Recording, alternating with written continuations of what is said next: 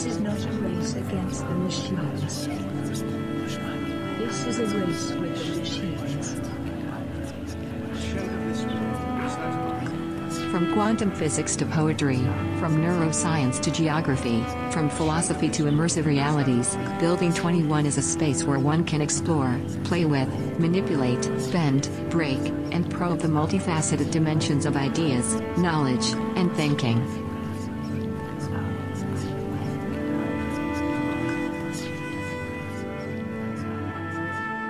The following February 7th talk was entitled, Can a Computer Write Poetry? Can a Machine Create a Beautiful and Sublime Artwork? It took place at McGill's Building 21 and was led by Viola Ruzia, Claudia Rehart, and Olivier Dions. All right, so welcome everyone to this new Building 21 uh, talk. This one is called, it's part of the I'm Not Sure Talks. And the I'm Not Sure Talks were actually created by Viola, who's here with us today, along with Claudia. Uh, we're going to discuss what exactly is creativity, and more specifically, can a computer write poetry?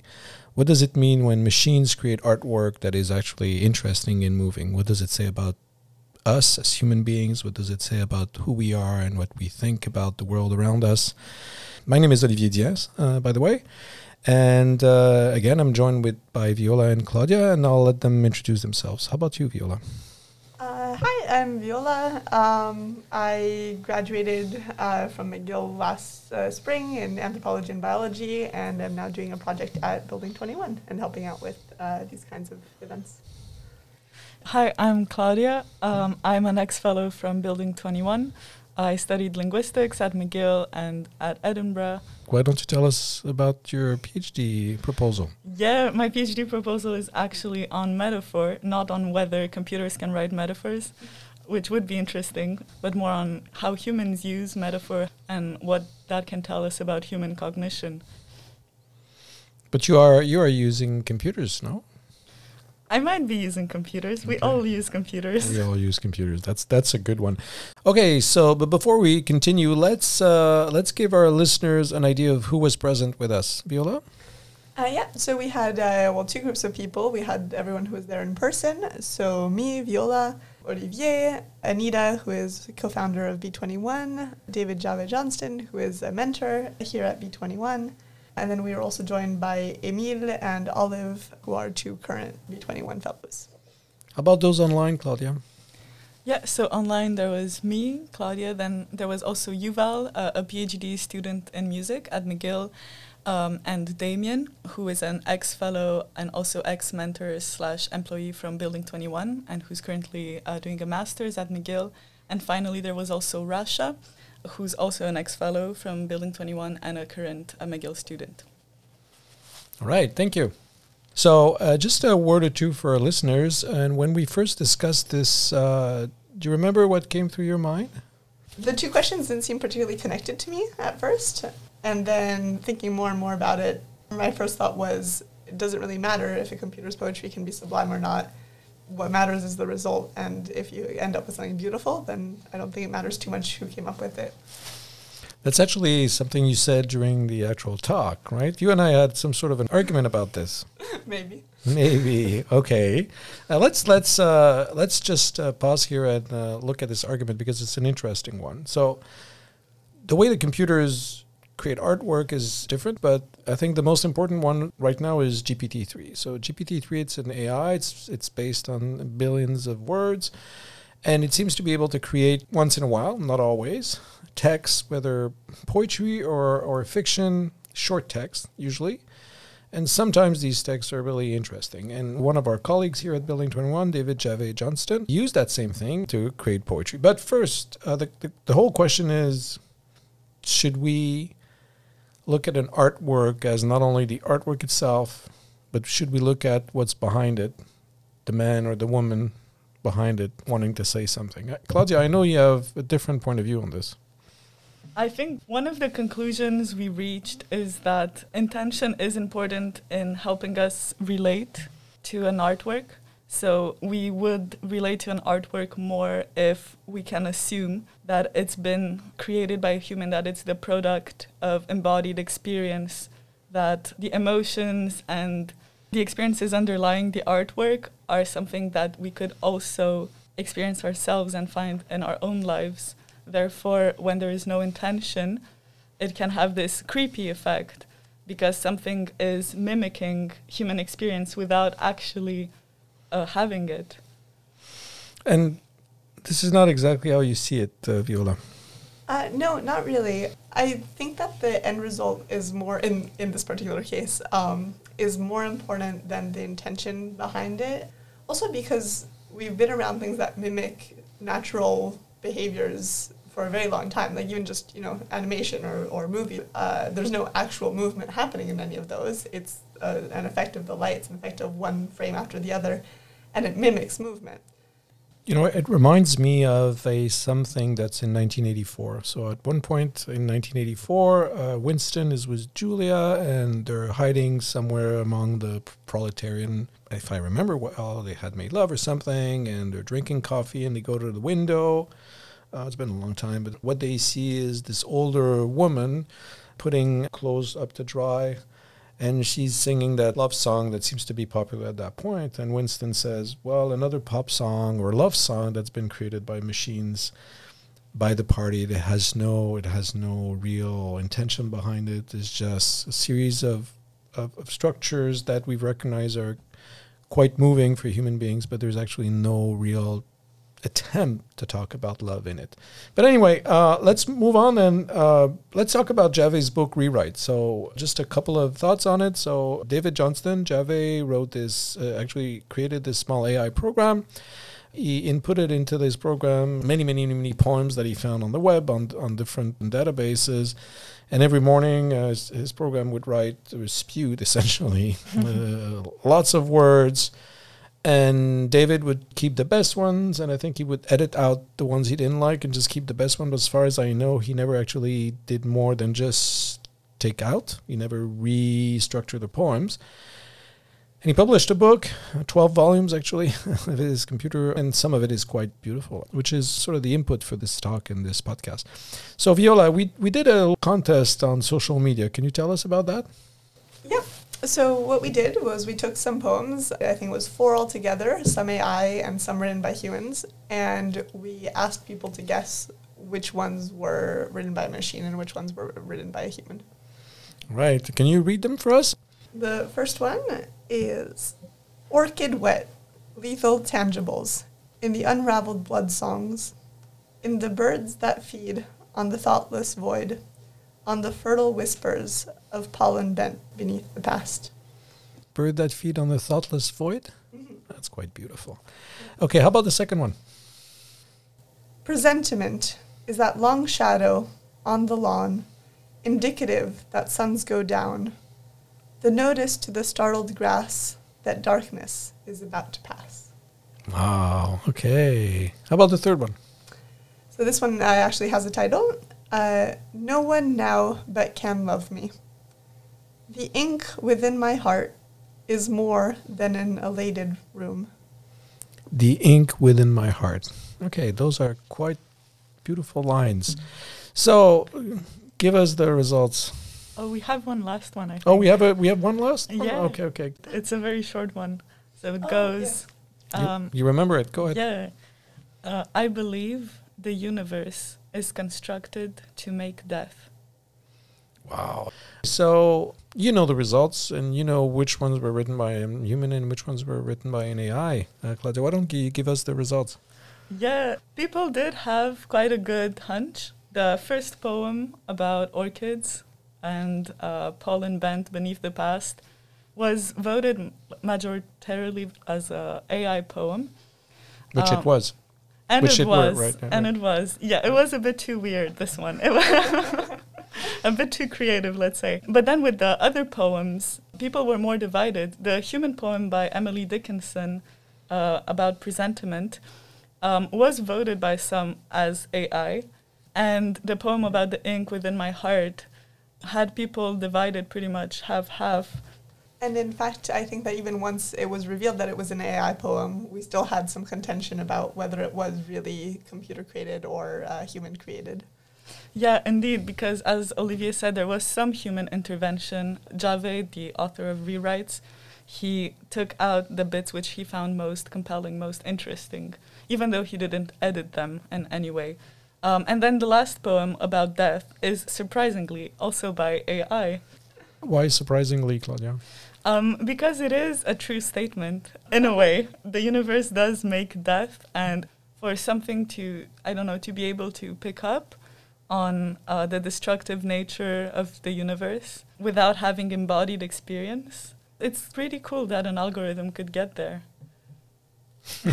All right, it is pretty cool. So now we're going to listen to uh, David talk about the actual uh, the actual process uh, for his book, how he came up with rewrite, and what he thinks it means uh, for him. Yeah, I could. Um, it's a mixture of human plus AI in a way. So in fact, mm, the question was, uh, it's it's more hybrid poetry in some sense like there's there's massive amounts of output that you get from these neural networks, and then it was simply a case of carving out and finding the extracting the morsels that were already poetic. But so you didn't you didn't write anything and, and you didn't edit it. I oh yeah, I edited no, but you, you cut down. You didn't change. I cut. Yeah, yeah. But you didn't change sentences, did you? No, not very often. Yeah, like I wrote twelve books, forty five hundred poems in one year because you're you've got a huge mountain of text and then you just all you need to do is get rid of the crap so things go very very fast. did you do it rapidly like based yes. on intuition or did you yeah okay. well relatively rapidly more rapidly than you could sit down and say i'm going to be incredibly inspired every morning for a year in order to write you know hmm, how many poems would that be did you love any of the poems in particular I love many of them. Yeah, it's they're, very, they're very, very, very beautiful. Did you write the titles? No, no, no. It's all of it's AI generated. And do you feel a sense of ownership over them in any way? In some way, in the same way that someone chiseling a piece of stone would feel ownership about the construct, because someone else approaching this boulder or this mountain would yeah. find something else there. But inevitably, we'd all find something there that is equivalent to um, beauty or the sublime or uh, the magnificent edifice of culture that we all believe we're creating. And then in another level, there's a question of because the algorithm is trained on massive, massive corpus, it's emulating humans anyway. So isn't the algorithm itself a kind of human language-based repository mechanism that is like a cognitive system, like the architecture of the brain, the child absorbing language, like a little jellyfish, and eventually begin to talk like a theoretical poetic animal or whatever we speak, whatever idiom we choose to replicate in our world. So I don't see a firm line. I, I don't know if we could consider ourselves algorithms. Like humans wrote the, the neural network, humans invented this kind of language. The neural network and absorbed our language and now regurgitates. And now a human comes along and says, I'm going to sculpt that language to extract something that reflects a notion of poetry. And so it's not remarkable you would find beauty in it. Though I do think that with human poetry, when we look at something that's genuinely beautiful and profoundly interesting, uh, and this is especially true with translations, that it's a question of does the translation carry the, the beauty between languages or does it lose, it loses the, the the nourishing quality of the poetry, but retains the form. And so this is perhaps what you're looking for because there's no experiential entity that's derived the, the poetic language from an experience, from a chain of experience, from the parent sequence of causal events. This is, tends to be our criteria. Is the poet the repository or carrier of a kind of cathartic charge which the poetry then becomes mm-hmm. capable of holding. Mm-hmm. But in this case, the language as a totality, like the collective dream of humanity, we were speaking about that earlier. This collective dream of humanity is the corpus of human language that we've all, all our ancestors, the human family, has created this enormous mountain of language. And that's where the crystallized repositories of aesthetic beauty are. And when we find this intention there, it's maybe accidental and maybe machinic, but it's the same glimmer of beauty that we find if we encounter something sublime anywhere else.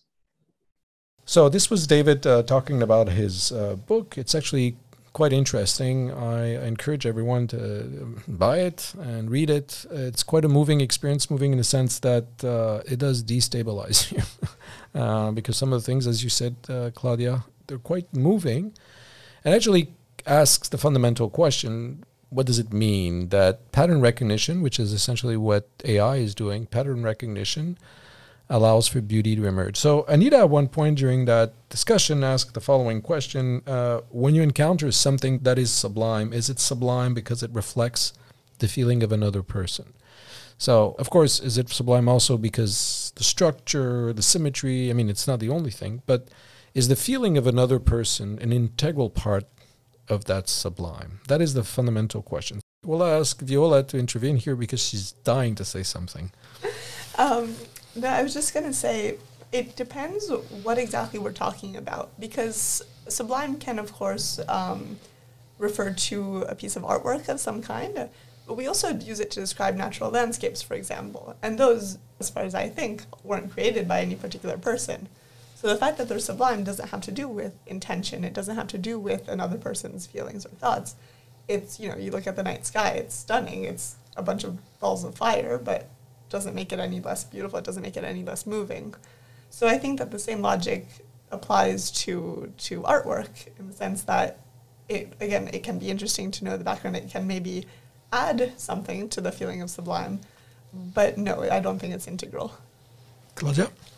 Yeah, uh, actually, I'm going to pick up on an idea by Olivier, who said during the talk that what he cares about when he sees an artwork is intention and what the artist is trying to tell the viewer. For example, if we take prehistorical artwork like the caves in Lascaux, where we can see hands of people living from that time imprinted on the rock, that's quite moving because it survived time, of course, and because it connects us with the intention of the people who put their hands in some product and painted the walls. I don't know how they did it. I'm sorry. I didn't study anthropology. But um, yeah, so for that very reason, we can find it moving because it allows us to connect with another human. So maybe my question would be when we go to a museum, do we go there because we want to see something aesthetic, or is it because we have some curiosity about our society, about our culture, about basically the human agents who shape the artistic landscape? Thank you, Claudia. And I think to answer your question also, Viola, I think there's a difference between the sublime in a beehive, for example, and the sublime of prehistoric art, right? So the, the painting on the walls of Lascaux. I think both are sublime, but in a different way. And I think, at least personally, I'm looking for different things when I look at it. When I see the sublime of an animal construction, whatever it is, or an animal expression, whatever it is, or mountains, landscape, uh, night sky, you know, it's more me putting the sublime into it. It's more my projection of the sublime of what it means to be human in that immensity when I see Lascaux or when I see a beautiful painting or a beautiful poem, there is the beauty in the structure because structure is important the balance, the symmetry, uh, the color, the richness, the texture of something. But that's not enough. I also need or want, and maybe that's my own, you know, my own bias, to know that behind it there's a human being who's trying to say something about what it means to be human. For me, it's, it's a big part of it. And as you were saying, uh, Claudia, when you see prehistoric art and you're wondering 30,000, 50,000, 60,000 years ago, people who looked very much like us, physically, mentally, they had essentially the same body as we do, with the same mental capacity. They were trying to say something about something. We don't know what it is, and we'll never know, but they were trying to say something about the world around them and and why did they go deep into these caves, which was probably extraordinarily dangerous there's something there's like a message there right? It's like the rosetta stone. What what does it mean? What do they want to say? And i find that moving. And you know the the example of the universe is made to create death. If a human being comes up with that sentence that line to me it's much deeper than just pattern recognition even though the line is the same. Viola? I agree with what you're saying in the sense that I think it definitely adds to it when, especially when it's something historical or especially if there's some kind of human background, it adds to it. It's one of the ways something can be made more sublime. It's not the only way. And I think that there are a lot of other factors or a lot of other characteristics that can not replace it because they're not at all equatable, but that can create the same effect for me.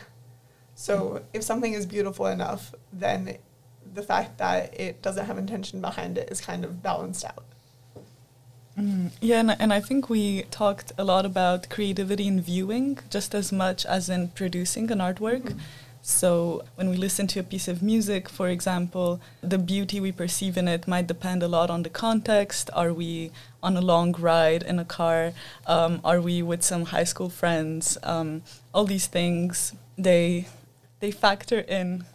All that to say that there is definitely creativity in viewing, which results from the connections that we make, and we do pour meaning into something that we view as soon as we start connecting it with our experiences, with previous input. Yeah, but Anita, during the talk, she also brought up the fact that AI artwork does display some kind of intention insofar as it's been created by humans. Um, humans have designed the algorithms which determine what information is being filtered.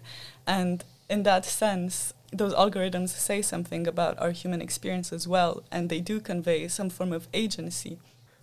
Yeah, but Emile intervened a couple of times, and Emil is a is a, a, student who's doing his master in law, and he intervened a couple of times. And one of the things he said is that for him, he sees art as having the urge to say something, to express something, right? So, yes, AI poetry reflects something. It reflects essentially a resonance of, because it's based on billions of words that we've written, so it expresses something about the human experience, but it doesn't have an urge to say something, to explain something. And I think that was actually a very interesting uh, point maybe at least for me, the, the, the emptiness of artificial intelligence generated art, and, and I agree with you, there are some beautiful things being made, is that it doesn't have the urge to do anything. It doesn't have the, as, and I think we've mentioned it also, it doesn't fear death.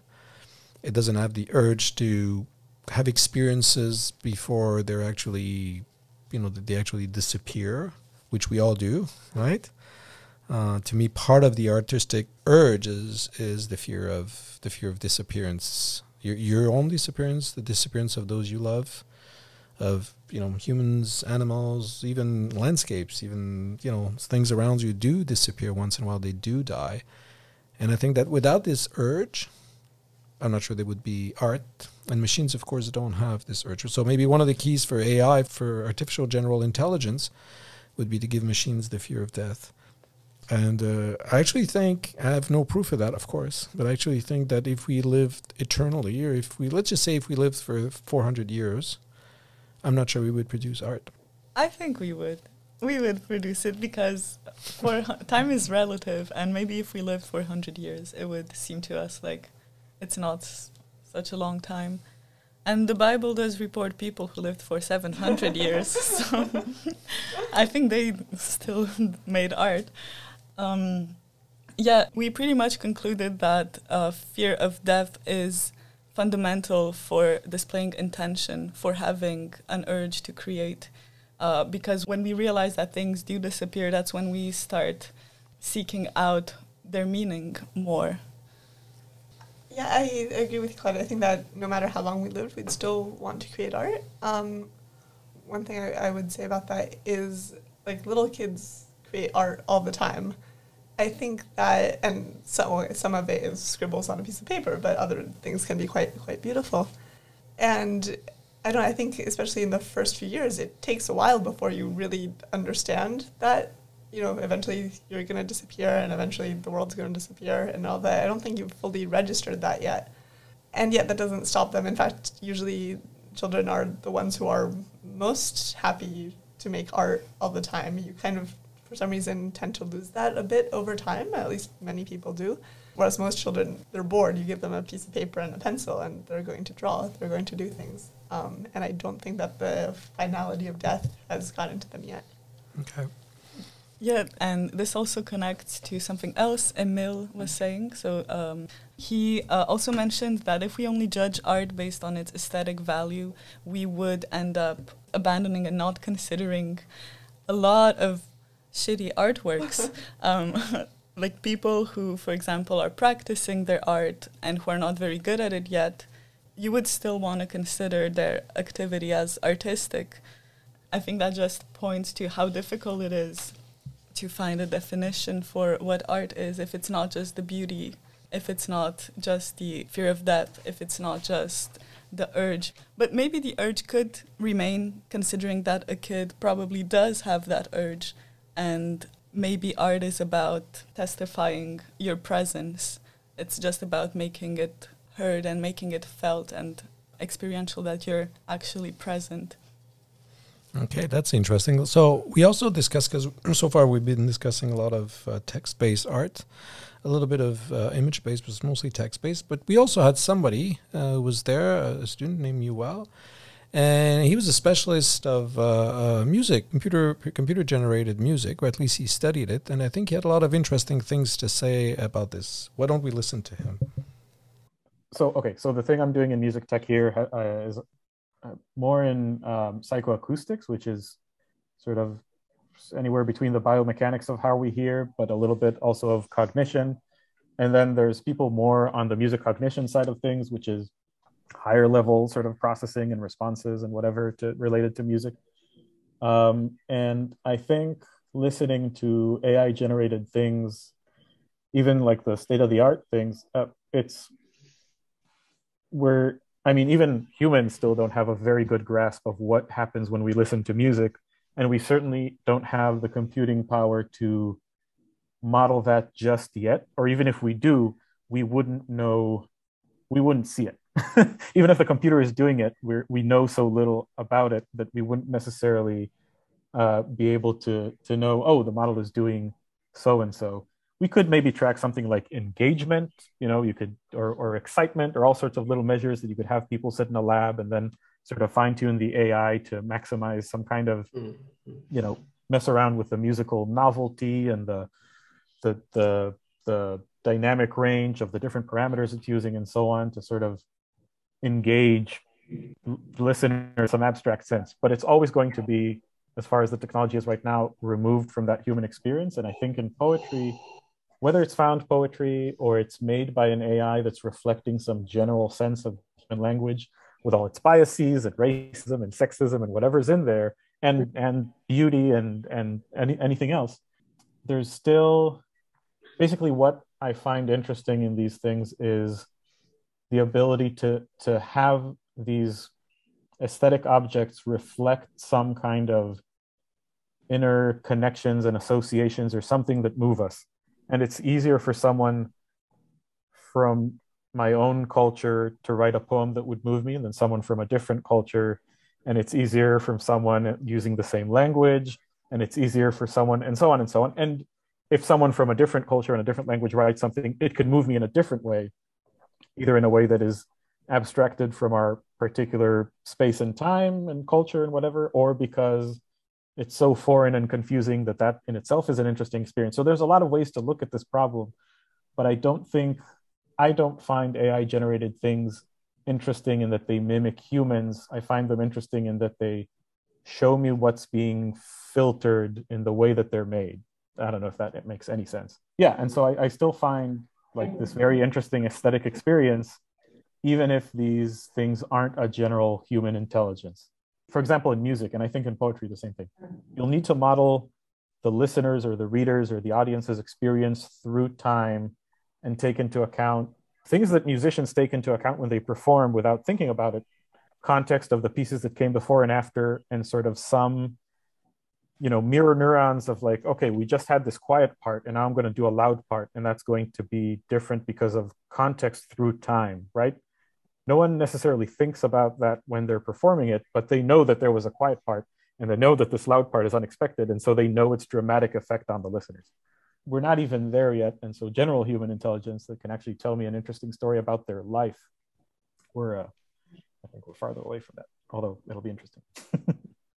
Considering it's limited, then what I see through these AI generated things is all the pieces that aren't abstract. What data did you feed into it? You know, what kind of selection mm-hmm. process are you using? What kind of computing power or whatever? And so I and, and maybe it's because I know too much about how it works, right? Because I'm I'm dealing with these things for other reasons in music tech. And so but then it still reveals something about all the humans involved or all the wherever you collected the data or it still reveals something about the human experience music poetry whatever it is. Okay so claudia to follow up on this uh, you mentioned something during the talk that i during the discussion that i find really interesting. You want to say a word or two about this? Yeah um, we started talking about ai artwork in the context of poetry and of written text with GPT-3, but AI can also produce music. And people started experimenting with that quite early on in the 80s. Namely, there's an opera composer, David Cope, who designed a computer program to help him get rid of the composer's block. And the program did output moving pieces, I guess, once they were edited and interpreted by humans. But listening to a piece of music, a moving piece of music, and knowing it is written by AI would not threaten me as much as a written text. With a written text, I would feel more betrayed, perhaps, if I'd felt moved and later on learned that it was only the doing of some pattern recognition program. Why do you think that is? Why do you think that music would, uh, like, you would mind less knowing that it was AI music rather than AI poetry? I guess because birds sing and sounds exist uh, very much independently of humans, whereas language is often uh, defined, you know, as a cornerstone of what differentiates humans from other life forms, and it is also a direct conveyor of intention, direct conveyor of human experiences. We use it to talk about human experiences, so it feels as though it's more corrupted or perverted when it's being used by something that does not have experiences. It's something that Jhave actually said, right? He talked about his program and he said it's like a genius child with no experience, right? So I think he said he wants to do, he wants to talk about this and about that, and it's got all these tools and but has no experiences. So so it goes back actually, you know, your betrayal thing goes back a bit to what you're saying, Viola. So imagine a seven or eight year old young boy or a young girl, right? Imagine that they're just playing with words and they come up with two, three beautiful lines. Would you feel that it is worth something? Yes, absolutely. You know, if it's two or three beautiful lines, yeah, it doesn't really matter how it came about. And yeah, maybe they're just playing around with words. Maybe though there's something a little bit more that, that goes there. And I also think that on the whole, you know, when people write poetry, when humans specifically write poetry or anything else, there's a certain element of not spewing out words, not putting out words out at random, but you know, you, you kind of play around with words. You say, okay, wait, which one sounds better? Okay, we're going to do this here. Some choices are very deliberate, but also, you know, the same way that when we talk, we don't know exactly what we're saying. Like, I have no idea what the next word that's coming out of my mouth is going to be. I have an idea of what I want to say, but the exact things aren't there. So I think that, you know, to some level, it remains a little bit of not random, but not fully deliberate, even when adults write, when older children write, um, or compose music, or any other artwork. Same way, if a, if a child draws something really beautiful, then it, it's really beautiful. End of story. Yeah, and we do share this in common with AI that we perform pattern recognition a lot, and actually that's determining the words we use when we speak. Uh, as you said, without thinking too much about it, we mostly remember chunks of words and phrases. Therefore, we are similar to the AI, or rather, the AI is similar to us because we've designed it in such a way. And with those network models, I mean, you could claim they're pretty credible you know, in mimicking how it is that humans also find patterns. And in this sense, a kid can accidentally find beauty in the same way that an AI can accidentally find beauty in the immense repository of human language. Adding on to that, to go back to the composer you were talking about, David Cope, um, when he was interviewed, I think it was a Radiolab episode called Musical DNA, he said, you know, basically the AI that he constructed was analyzing many, many pieces of music and then coming up with something based on that. And he says in the interview, like, you know, he could do that. It's pattern recognition, it's not very complicated. But it would take him 10 years, whereas it takes the AI 10 minutes. And so that's why he uses the AI. It's something humans can do, it just takes us a lot longer. Same reason we use a calculator, for example. Yeah, and I think this leads us to a point that Damien, who was present during the talk, raised concerning the question of authorship in Jhave's book, ReRites.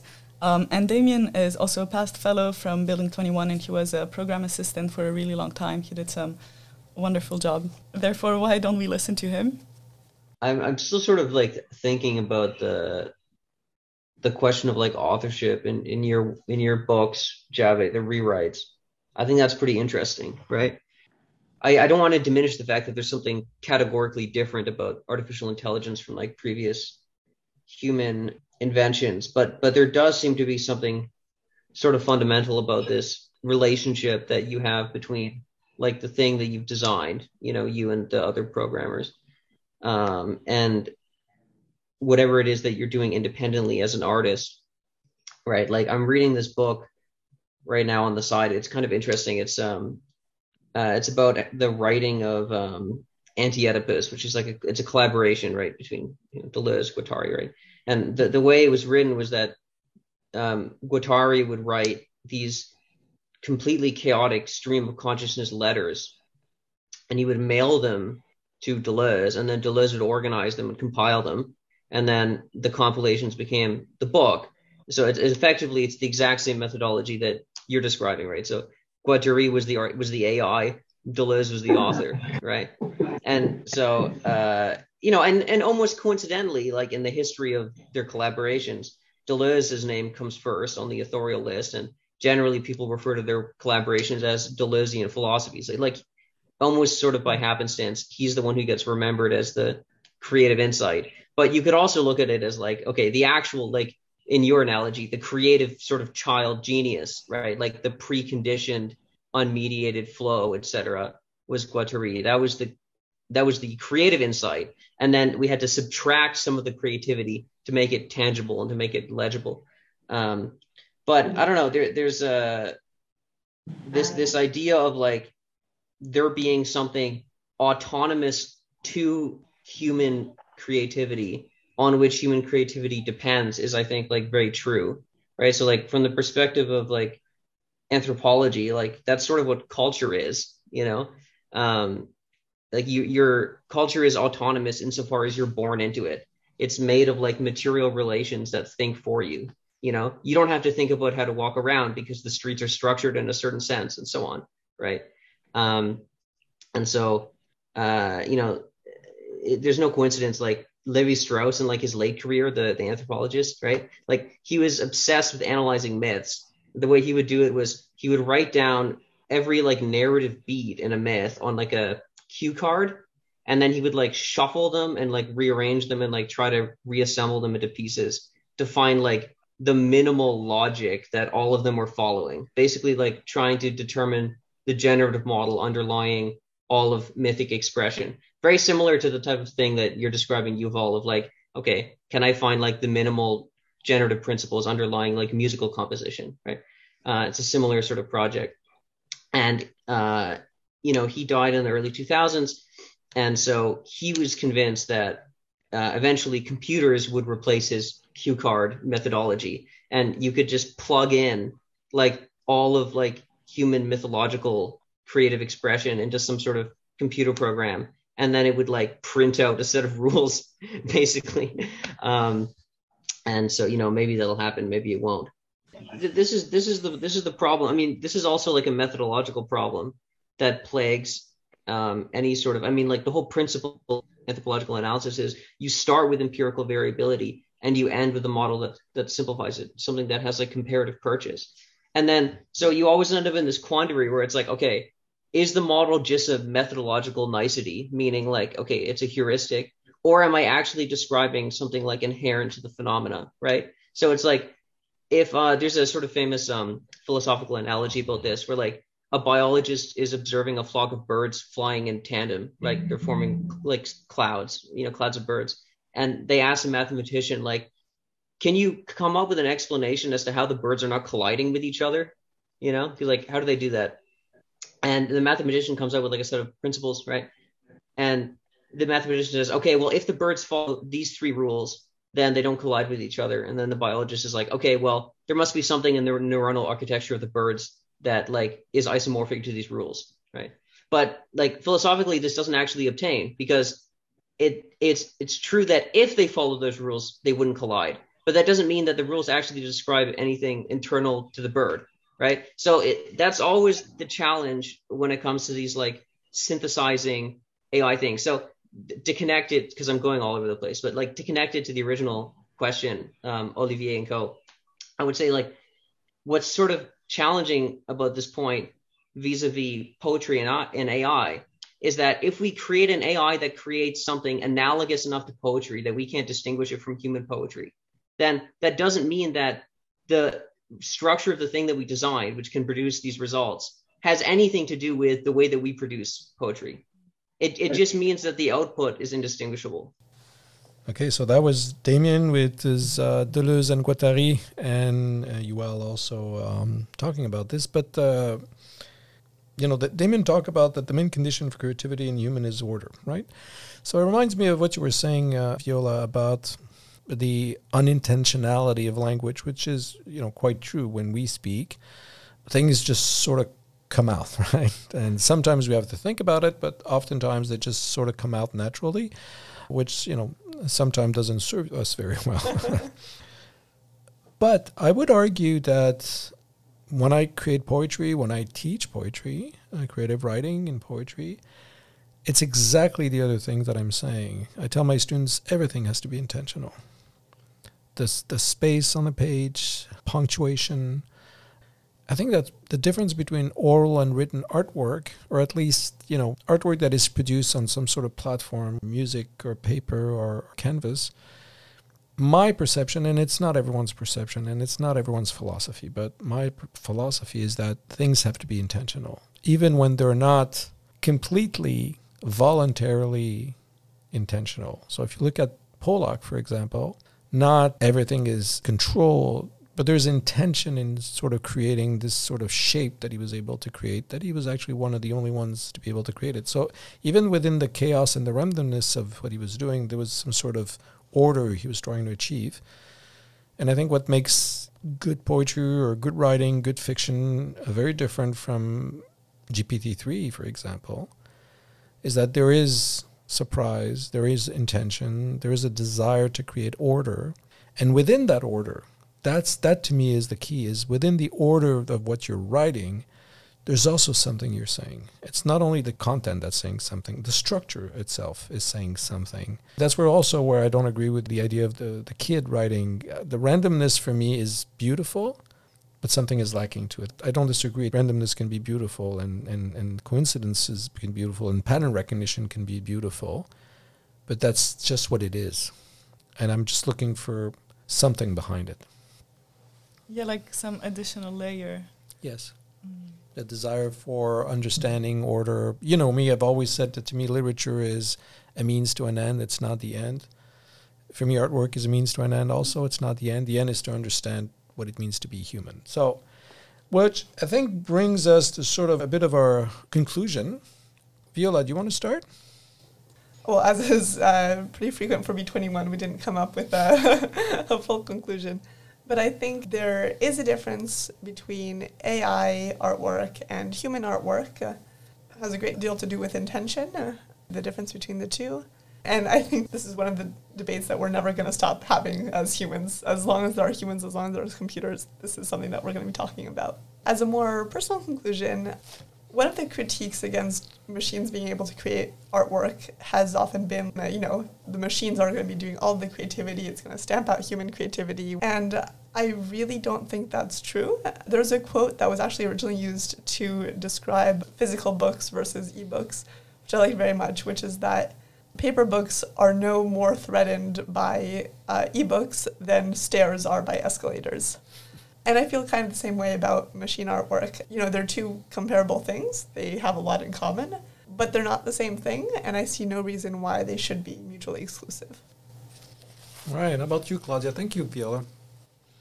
Yeah, that's a very good point that they shouldn't be mutually exclusive. And I think Yuval mentioned at some point that AI has just come to be part of the landscape of human possibilities when it comes to creating art. And we can use it as a tool and gauge whether it's threatening, whether it's serving us. And its purpose should be to serve us, right? Um, I think one of the conclusions uh, we reached and which we also posted about is that AI artwork allows us to uncover hidden beauty in the massive collective repository of human experiences. So things we wouldn't have access to if we were to only use our brains. For example, it could take us 10 years to go through the same amount of data that a computer can go through in 10 minutes. But yeah, we also concluded that while it can mimic human products, like AI can make art, it is still fundamentally different from human products because the process is different. The AI is performing a task it has no creative urge, it is not afraid of death, and it does not have embodied experience. But it does seek structure in a way, maybe a more naive kind of structure. It still does seek it, which does make it creative to some extent, like a bit of a genius child. And ultimately, it mediates between our intention as humans who write algorithms, who create computers, and our artistic creations. So the AI sort of intercedes between us as human agents and the beauty we're seeking. Right. So thank you to both of you. This was a fantastic, great uh, conclusion to this really interesting I'm not sure talk. It's really, I'm not sure. it's perfectly I'm not sure talk. I think uh, both of your points were really well taken. I agree with you, Viola. The idea, of course, is not mutually exclusive.